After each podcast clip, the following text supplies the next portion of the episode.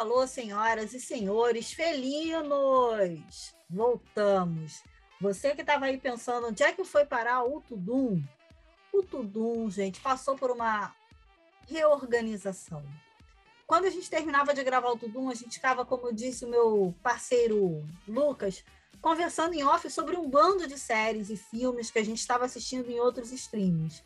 E aí a gente pensou, pô, por que não falar de tudo? Por que, não, por que ficar só falando da Netflix quando a gente pode falar da Netflix e de outros streamings também, de outros conteúdos?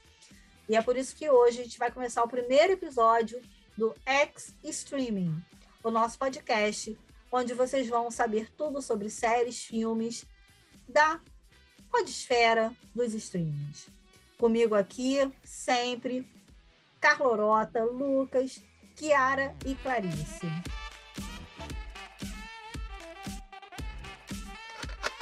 E aí, tudo bom, gente? Gente, queria dizer uma coisinha. O porão tá em obra, tá em observação. E eu subi na casa.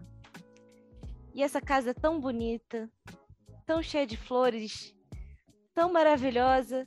O coração eu queria dizer uma coisa. Dela está eu tô eu tô apaixonada, gente. Apaixonada por duas séries: Spy X Family, da Crunchyroll, e Pretendente Surpresa da Netflix. A Carlinha, ela, ela tem um porão em seu coração, mas não é um coração que não recebe amor. Olha isso. Ela tá. Ela, ela, ela, ela foi passear pela casa, ela vai trazer coisa nova pra gente hoje. Ela viu o sol. Exato, uma vitamina D, entendeu, gente? Precisava um pouquinho para um coração amargurado, cheio de terror e suspense e sangues. Alguma Daí... coisa aconteceu, porque na reunião de pauta ela ia falar sobre séries sobre assassinatos. Mas graças a Deus, ela, ela agora vai falar só sobre amor, carinho, dedicação. Não, não vou falar só sobre amor, não. Não. Só, só uma fase, sabe? Tipo, a fase emo. Exatamente. Exatamente. Eu tava num momento assim. Vou dar uma pausa, já que estamos indo para uma nova jornada. Por que, que não a gente faz uma miscelânea agora? Antes da gente realmente botar a par o porão. E aí eu quero falar sobre essas duas séries, que é, vou começar com Spy X Family, que é um anime da Crunchyroll, que é sensacional, que é a história de um espião de uma nação que precisa ir para outra nação que está em guerra e para declarar a paz mundial, ele precisa invadir, não invadir, espionar um cara da outra nação, só que para espionar ele precisa ter uma família. Mas por que, que ele precisa de ter uma família? Porque a única forma dele espionar esse cara, que é um líder de um partido do, dessa nação, é na esco uma escola de prestígio máximo. Mas prestígio máximo mesmo. Você precisa ser rico, você precisa ter cultura, você precisa ter classe. Você tem que ter elegância. Para quem já viu e, e, está escutando esse podcast, vai entender a palavra elegância. Mas aí, como que ele vai montar essa família? Twilight é o nome do, desse espião. Ele vai até é, esse lugar e ele vai atrás de uma filha postiça. Ele vai num orfanato e acha Anya. Só que ele não imaginava que Anya tinha poderes. Anya é telepata. Ou seja, logo que ele procura uma criança inteligente, ela falou assim: Eu sou inteligente. Só que na verdade não.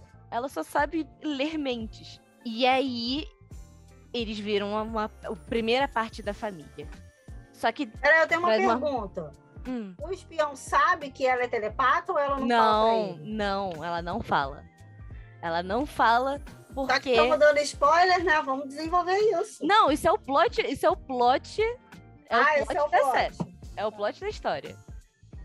Assim, no primeiro episódio já é, tipo assim, é o começo dele. Não tem spoiler. O spoiler é só pra frente. E aí, ele, pra uma família, tem uma filha, mas cadê a mãe? Ele acha a mãe num, numa loja de roupas, onde ele vai fazer as roupas da Anya. E nisso ele esbarra com a Yor. Só que Yor parece uma menina normal, bonita, esbelta, totalmente assim, quietinha. um sonho da, do mundo imaginário do, do anime, né? Então, só que Yor, ela é uma assassina de aluguel. Só que Twilight não tem noção nenhuma que ela é assassina e ela não tem noção nenhuma que ele é espião. Apenas Anya sabe das, das duas situações. E aí, cada episódio é uma missão nova, onde tem a missão de uniforme, a missão da prova, a missão da entrevista pro, pro colégio, e assim tá desenvolvendo. A série ainda não terminou na primeira temporada, ainda tá rolando. E é liberado todo sábado, meio-dia e meia, na Crunchyroll. Para quem não conhece Crunchyroll, Crunchyroll é a plataforma de animes sensacional. Tem diversos títulos. Eu, antes de ver Spy Family, terminei Demon Slayer, terminei Boku no Hero e ainda estou ainda tomando coragem para terminar Attack on Titan, porque questões, não vou falar por quê. Ai, não termina Attack on Titan, amiga. Isso. Eu preciso, né? Ano que vem já, já tá vindo, eu tenho que estar tá a par. É que eu terminei o mangá e é triste demais. É triste. Eu demais. imagino, imagino. E falando sobre, tipo, e essa questão da. Voltando ao Spy Family, o Spy Family, ele traz. O anime é super leve, ele é. Um, tipo, tem um humor fofo. Você morre de amor pela Anya que é uma criança de 4 anos, só que ela mente que ela tem 6, que para entrar nessa escola ela tem que ter 6 anos. E sabe o que é bizarro? Uma coisa que eu percebi no TikTok, eu fui ver a, a parte dublada é sensacional. Eu não tinha visto, eu via ela no, no em japonês. Só que eu vi, eu vejo alguns clipes no TikTok em português também é sensacional. Eu acho que eu vou dar uma chance também, porque galera que geralmente vê anime tem esse certo preconceito de ver um, uma, esse desenho tipo, dublado, seja em inglês ou português, qual que, se, qual que seja. Voltando para Netflix, porque... Ainda estamos amando ou, ou, ou não? Ah. Sim. Ainda estamos no amor. Eu estou ainda amando. Ainda estou voltando para. Como eu sou ainda apaixonada, eu vi um dorama sensacional que está sendo, tipo, um dos também recordes de, de, de vista. Tipo assim, a galera tá vendo, ficou no top 10 da Netflix por um bom tempo. Eu acho que ainda está, se eu não me engano. Que é o Pretendente Surpresa ou Business Proposal. É, proposal. é a história de um cara que é um presidente de uma grande empresa, ele tem que ser, ele é obrigado a casar com alguém, porque seu avô manda. E aí ele tem uma tabela de, de listas e no primeiro encontro ele vai atrás de uma menina. Só que essa menina, ela também não quer ir no encontro às cegas. Então ela manda a melhor amiga dela. Só que ela não sabia que a melhor amiga dela trabalhava na empresa do cara que foi no, no, no date às cegas. Confusões à parte, tem a grande questão da, dele descobrir que ela, ele foi enganado. Já que ele foi enganado, ele falou assim: beleza, eu ainda preciso me casar, mas eu não gosto de perder meu tempo. Eu vou casar com você? Ela, não, você não vai casar comigo. Ele, mas você mentiu para mim, então vou fazer um contrato onde você ou você finge ser a minha namorada ou a gente vai entrar numa uma situação que você vai ter que pagar. E é apaixonante, é sensacional, é lindo, é fofo, é engraçado, é leve. Ai, gente, eu não imaginava que sair do porão seria tão bom. Mas aí eu dei uma Calorota dorameira. Carlorota Nutella agora, e a gente não sabe o que fazer, ela tá fofa, amando o K-drama, e só quem era aqui do dorama era Kiara e Clarice. Invocando, Bom, invocando as dorameiras agora. Vindo lá do mundo invertido. E aí, Kiara, Clarice? Convocando as amiguinhas é, esqueci a letra da música. esqueci a letra da música. Vem do mundo invertido, não vem, porque Clarice ficou no mundo invertido, ela não vai poder participar hoje. Mas eu, Kiara, eu vou honrar o nosso antigo nome e vou falar sobre uma série da Netflix E, gente, vamos lá. Uma série fofa, uma série saudável e uma série que traz um dos romances mais, mais legais dos últimos tempos, que é o quê? Heartstopper. Heartstopper uh, é uma série da Netflix lançada há pouquíssimo tempo e é inspirada em uma trilogia de quadrinhos da editora seguinte chamada Heartstopper. Ela foi criada pela Alice Oseman e essa Alice não não satisfeita com os quadrinhos, ela foi trabalhar também na série e fez uma grande, duas grandes obras, é, tanto nos livros quanto na, no, no ambiente cinematográfico. E, gente, a série conta a história de Charlie e do Nick, o Nick Nelson e o Charlie Spring. O Charlie Spring já, já diz no nome, ele é uma pessoa assim das flores, ele é uma pessoa assim que emana energia positiva, é... mas ele é muito inseguro. Ele é um ser muito inseguro, infelizmente. E essa insegurança faz com que ele se relacione com pessoas que não merecem a atenção dele. Aliás, uma pessoa específica, porque os amigos, os amigos são maravilhosos. Ele, ele cultiva esse relacionamento com, com esse menino. E esse menino não assume o que eles têm, porque a princípio ele, o menino no caso, ele é um menino hétero que não vai assumir um menino gay conhecido por toda a escola. E eles se conhecem no ambiente escolar que é o colégio só para meninos. E nisso, quando ele percebe o quanto o relacionamento dele é tóxico, surge um menino chamado Nick. O Nick Nelson, ele é um ser muito fofo. Ele é um ser muito cuidadoso. E desde o início ele demonstra esse, essa atenção pro Charlie, uma atenção que ele nunca tinha recebido. E o Charlie, ele cria um afeto pelo Nick, o que foi muito compreensível, porque o Nick cuidou dele desde o começo, demonstrando muito, muito respeito. E, gente, todo mundo imagina que o Nick ele é hétero. O Nick, ele esbanja, assim, o, a, o padrão do hétero. Mas, na verdade, ele não é. Ainda bem, porque os dois conseguem viver um romance, assim, que todos jovens LGBTQ+, todos os adultos, queriam ter visto em sua, em sua adolescência. Aquele romance saudável, que trazia, sim, problemas da realidade, mas ele era aquele romance clichê fofo, que também nos, nos trazia conforto. E a Lia, conta, Lia, um pouquinho da, da história que você, que você ouviu. É, o Murilo, que é o namorado do nosso Damian, ele, quando assistiu é essa o série... membro fantasma, né? Do, do É. do streaming, assim. É uma entidade aqui, mas ele é meu parceiro no Troco por Livros. E ele é, participou do Tudum nos primeiros episódios fazendo o porão. Carla Orota chegou, limpou o porão, mandou Demian tratar da, da matemática aplicada, entendeu? E dos livros, e tomou conta do pedaço. E o Murilo, que é o namorado do Demian, é, falou que ele chorou a beça lendo, vendo essa série, porque ele queria ter vivido essa adolescência, uma adolescência saudável, onde ele não precisasse ter medo de quem ele era, do que as pessoas iam pensar, e todos esses, esses estereótipos em relação ao, ao amor que foram criados por uma sociedade doente, né? E eu acho que é isso que as pessoas que, que são LGBTQI+, estão assistindo a série, estão se identificando tanto, elas estão se identificando com algo que elas não viveram, mas era tudo que elas queriam.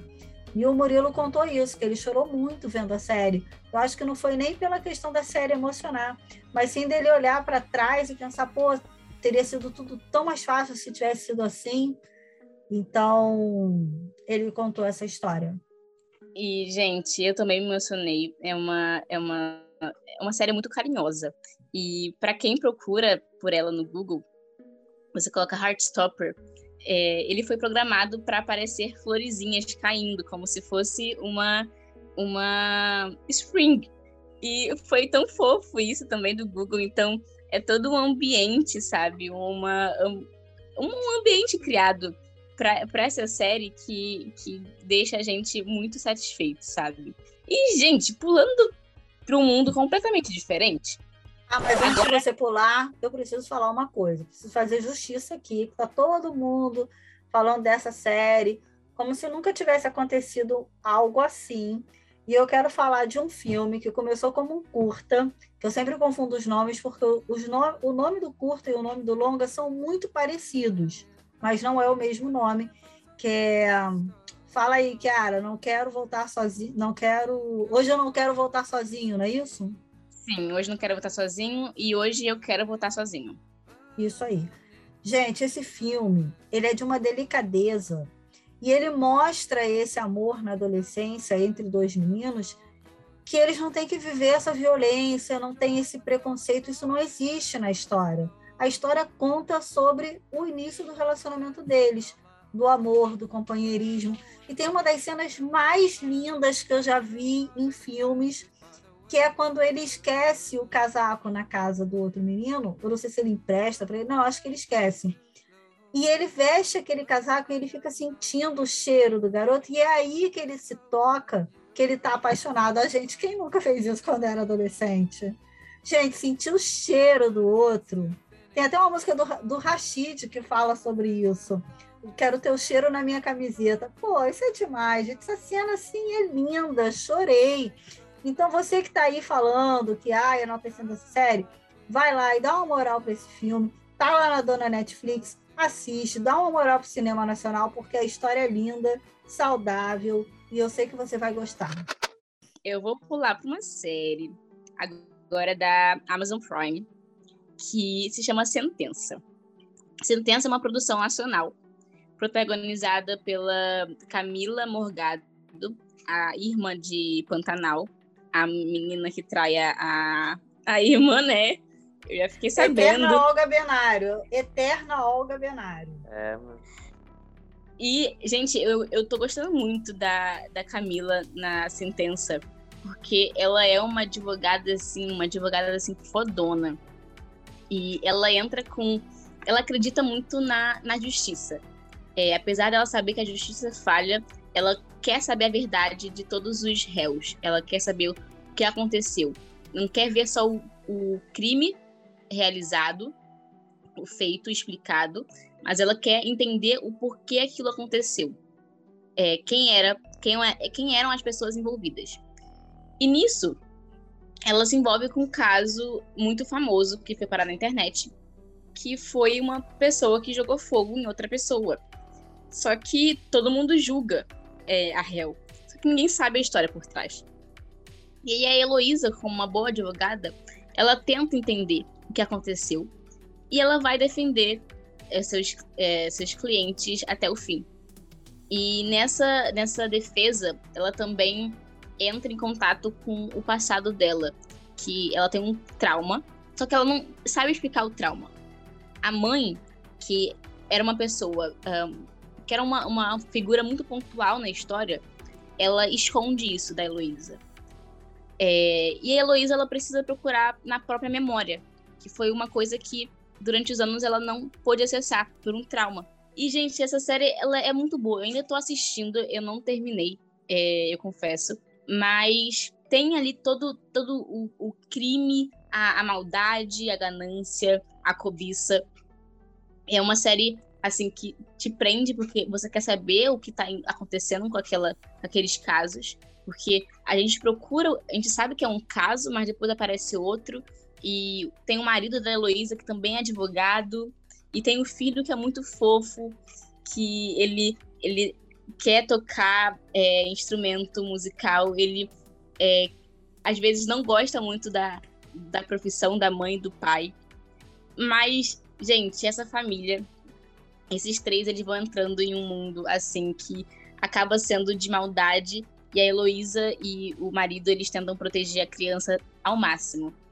Eu recomendo muito, recomendo demais essa série. E é isso aí, Kiara. Tudo bem, vamos aguardar seu retorno com Clarice, que está vindo com várias novidades lá do Mundo Invertido de Stranger Things. E aí, Lucas, vai nos surpreender hoje? Com certeza não vou surpreender ninguém. Vou falar de Obi-Wan Kenobi, que tá no Disney Plus. Cara, como ficou legal, mano. Eu já vou adiantar que eu adorei. Eu já vou adiantar que eu adorei. Porque, como todo bom fã de Star Wars, é, maio é sempre um mês especial, né? Então, olha, a Carlinha tá com a camiseta do May the Fourth Be aqui. Muito louco. Eu não tinha visto a gravação Arrasou, inteira. Carla Orosa, eu também não tinha prestado atenção. Como todo fã Que a força esteja com todos nós, gente. Cara, foi incrível isso. Eu não tinha visto mesmo. É... Maio é sempre um mês especial pro fã de Star Wars, né? Tipo, tem o May the Fourth no começo, tem o Dia do Orgulho Nerd aí no dia 25. É sempre um mês especial. E o Obi-Wan Kenobi, ele chega pra dar um, um frescor pra parada. Mas não é um frescor porque, ai, vai, é uma série solar, iluminada, fofa. Não! Não, não é, gente. O Obi-Wan, ele tentou tanto lá educar Ana- Anakin e deu no que deu Anakin, né? E é sobre Pois isso é. que eu também vou trocar ideia. É, mas ela, ao mesmo tempo, é uma série que não é nostálgica. Como eu queria algo de Star Wars que não fosse nostálgico. E pro grande público. Ah, você achou o livro de Boba Fett nostálgico? Cara, ele tem muita coisa ali que a gente consegue ficar só pescando, tem muito fanservice, tem muitas essas picuinhas, assim, que eu acho que ainda trabalha com a nostalgia muito forte. Agora, Obi-Wan chega para dar uma, um peso diferente para Star Wars, né? Obi-Wan Kenobi. É o retorno do Ian McGregor e do Hay- Ray- Hayden Christensen ao papel, né? Tanto de Obi-Wan quanto de Anakin, 15 anos depois de Ameaça Fantasma, cara. E, e, assim, o Obi-Wan, na minha opinião, ele é um Kenobão, assim, né? Tipo, cara, é, é, é alguém que eu realmente imagino o Kenobi jovem. Ele funciona pra mim. Apesar daqueles três filmes como um todo não funcionarem exatamente lindamente bem, é, ser fã de Star Wars faz parte de odiar Star Wars, né? É, ele é um um dia eu quero voltar. Um dia eu quero voltar nesses três episódios não terem dado certo. Hoje não vai dar tempo. É, mas não- não- nossa, aí essa discussão vai longe. A gente marca um dia de Vai. Star Wars. Ah, e ele volta, né? Eles voltam ao papel 15 anos depois, visivelmente mais experientes e tal. E eu gostei do clima que eu vi na série. A série ela tem um tom meio triste, ela se passa ali 10 anos depois da ameaça fantasma, então é o Obi-Wan em Tatooine, trampando de algo que eu entendi que fosse uma espécie de açougueiro, assim, sabe? Tipo. E, e- e ele tá meio. Cara, a palavra não é triste, a palavra, na minha opinião, seria amargurado. Porque ele carrega. Amargurado ou apático? Amargurado. Amargurado, mais do que apático. Porque ele carrega uma, uma culpa, né? Ele, Ele acha que carrega tudo aquilo. muito é a a culpa culpa, dele. do treinamento, né, do Anakin. Gente, porque o Anakin matou os padawans. O Anakin matou as crianças, gente. Por mais que o Obi-Wan tenha tentado salvar, não conseguiu salvar todas. Mas eu acho que a amargura do Obi-Wan tá em outro ponto. Porque apesar do Anakin ser um, um assassino em massa, né, um genocida, é, a amargura do Obi-Wan tá em ter feito o que ele fez com Anakin também. Porque no final das contas ele, mano, transformou o Anakin, ele decepou inteiro o Anakin, sabe? Tipo, e deixou o cara queimando no, no fogo lá, na, na, na lava. Então, aquela cena é uma das cenas mais bonitas da história do cinema, na minha opinião. Mas enfim. Ele não só acabou com o Anakin, como ele criou o Darth Vader. É, e ele carrega meio que essa amargura por ter feito tudo isso, essa amargura do passado, enquanto ele vê o Luke crescer. Enquanto ele enxerga o Luke crescer, né, que é pra isso que ele vai pra Tatooine. Outra coisa que eu gostei muito nessa série, a- além do clima e do, da, da vibe dela, né, é que Tata- a Tatooine ganha um ar de personagem. E não só É, um porque personagem... Tatooine sempre ficou meio assim nos filmes. Na mitologia, Tatooine Areia, areia, areia, areia. é, areia, não areia. tinha uma, não tinha uma Isso. história Tatooine. E ela ganha um tom interessante pra mim, porque é, são apresentados alguns. Como que eu posso dizer? A, a vida na cidade, entendeu? Então apresenta lojista, apresenta o brother que interage com ele, tem uns Jawa lá que é safado, tem uma galerinha assim. Então Tatooine ganha um ar de personagem, ele- ela ganha mais valor como cenário e como ambiente. E como eu disse no começo, né, não espera algo nostálgico, mas espera uma coisa que é clichê de Star Wars. Que é um clichê que eu amo em Star Wars, que é comum a tudo que tem em Star Wars. Star Wars ama um vilão carente. Os vilões de Star Wars precisam ser carentes, eles precisam de atenção, eles precisam ser aceitos. A carência é fundamental nos vilões de Star Wars. E em Obi-Wan, ele traz a Inquisidora, a Reva, que também acho que pode ser considerada a terceira irmã, a gente chama ela de terceira irmã, que ela é muito forte, ela é muito poderosa, ela é porradeira, ela é assassina, ela é meio gore, ela é meio. Tipo, tudo ao estilo. É, Star Wars, né? Tudo ao estilo muito teatral, ele se, ela se mexe, ela se move de maneira muito bonita ali e tal. Mas ao mesmo tempo ela faz tudo isso para cair nas graças do braço direito do, do imperador, né, que é o Darth Vader. Então, ao mesmo tempo que ele faz a gente enxergar uma amargura que não é tão comum em Star Wars, ele traz esse, esse ponto que, que brinca com a nossa memória nostálgica ali de, do vilão que precisa se afirmar ou da carência desse vilão. Então...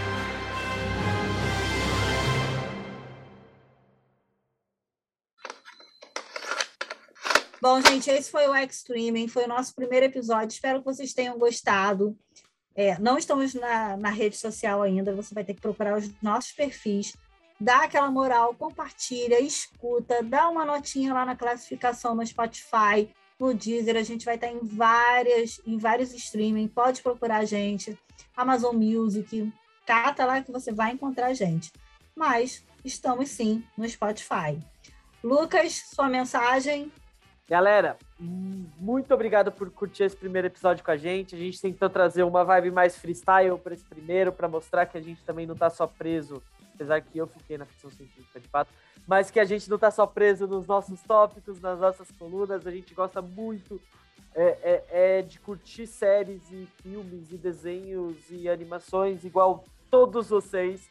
E muito obrigado por estar com a gente em mais um episódio. Valeu. Mesmo nessa transição de Tundum para Extreming esse abrir esse relacionamento que a gente tinha com a Netflix. E é muito foda. Muito obrigado por, pela, pela companhia de todos. Vocês me encontram em é, LCSFalves no Instagram. E se você quiser me ouvir mesmo, falar um monte de besteira, me ver fazendo shitposting, arroba Ferrerlucas com K no Twitter. Lá eu converso sobre música, sobre filmes, séries, livros, cultura pop em geral, que é o que eu mais gosto. E você, Kiara, onde a gente pode encontrar você e Clarice? Qual a sua mensagem no nosso primeiro episódio do Extreming? Olha, gente, vai vir muita novidade, muita novidade.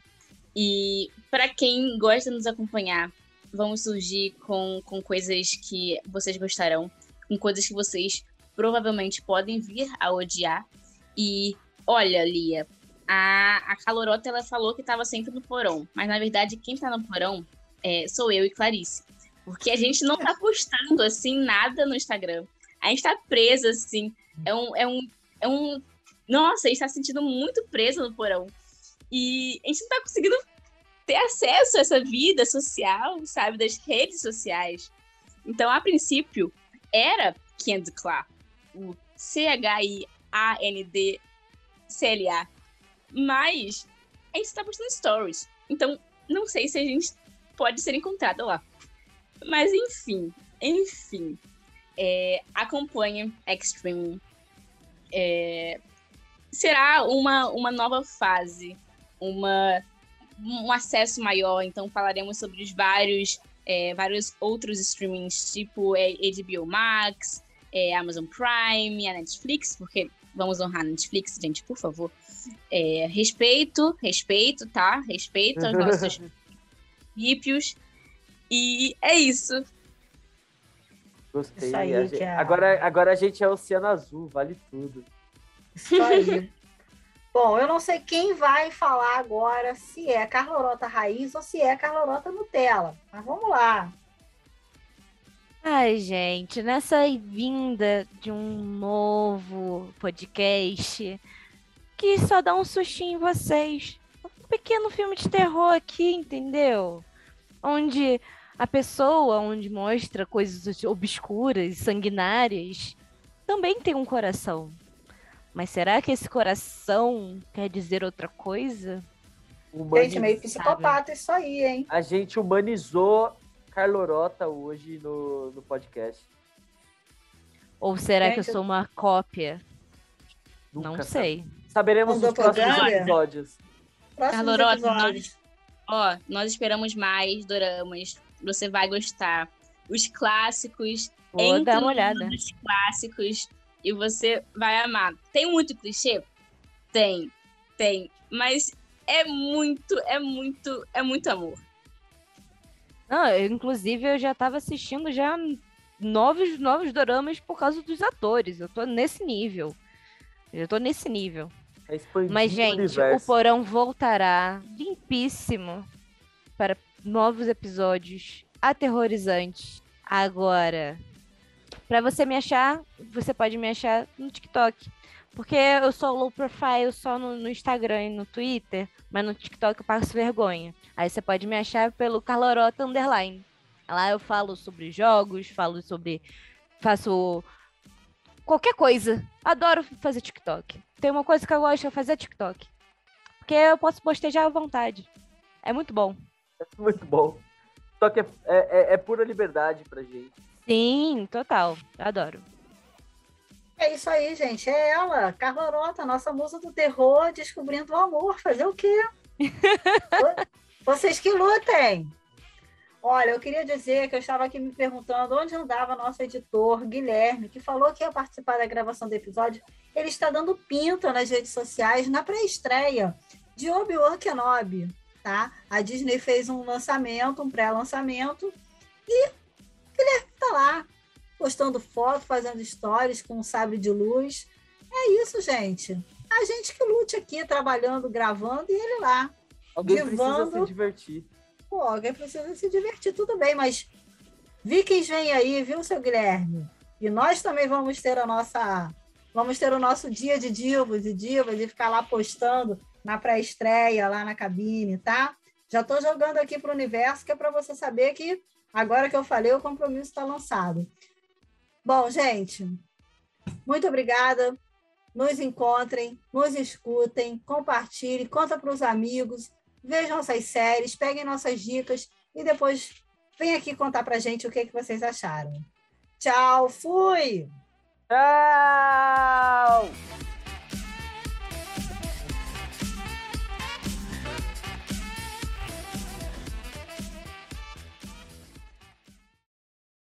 Olá, ouvintes, eu voltei para passar a ficha técnica do nosso podcast para vocês.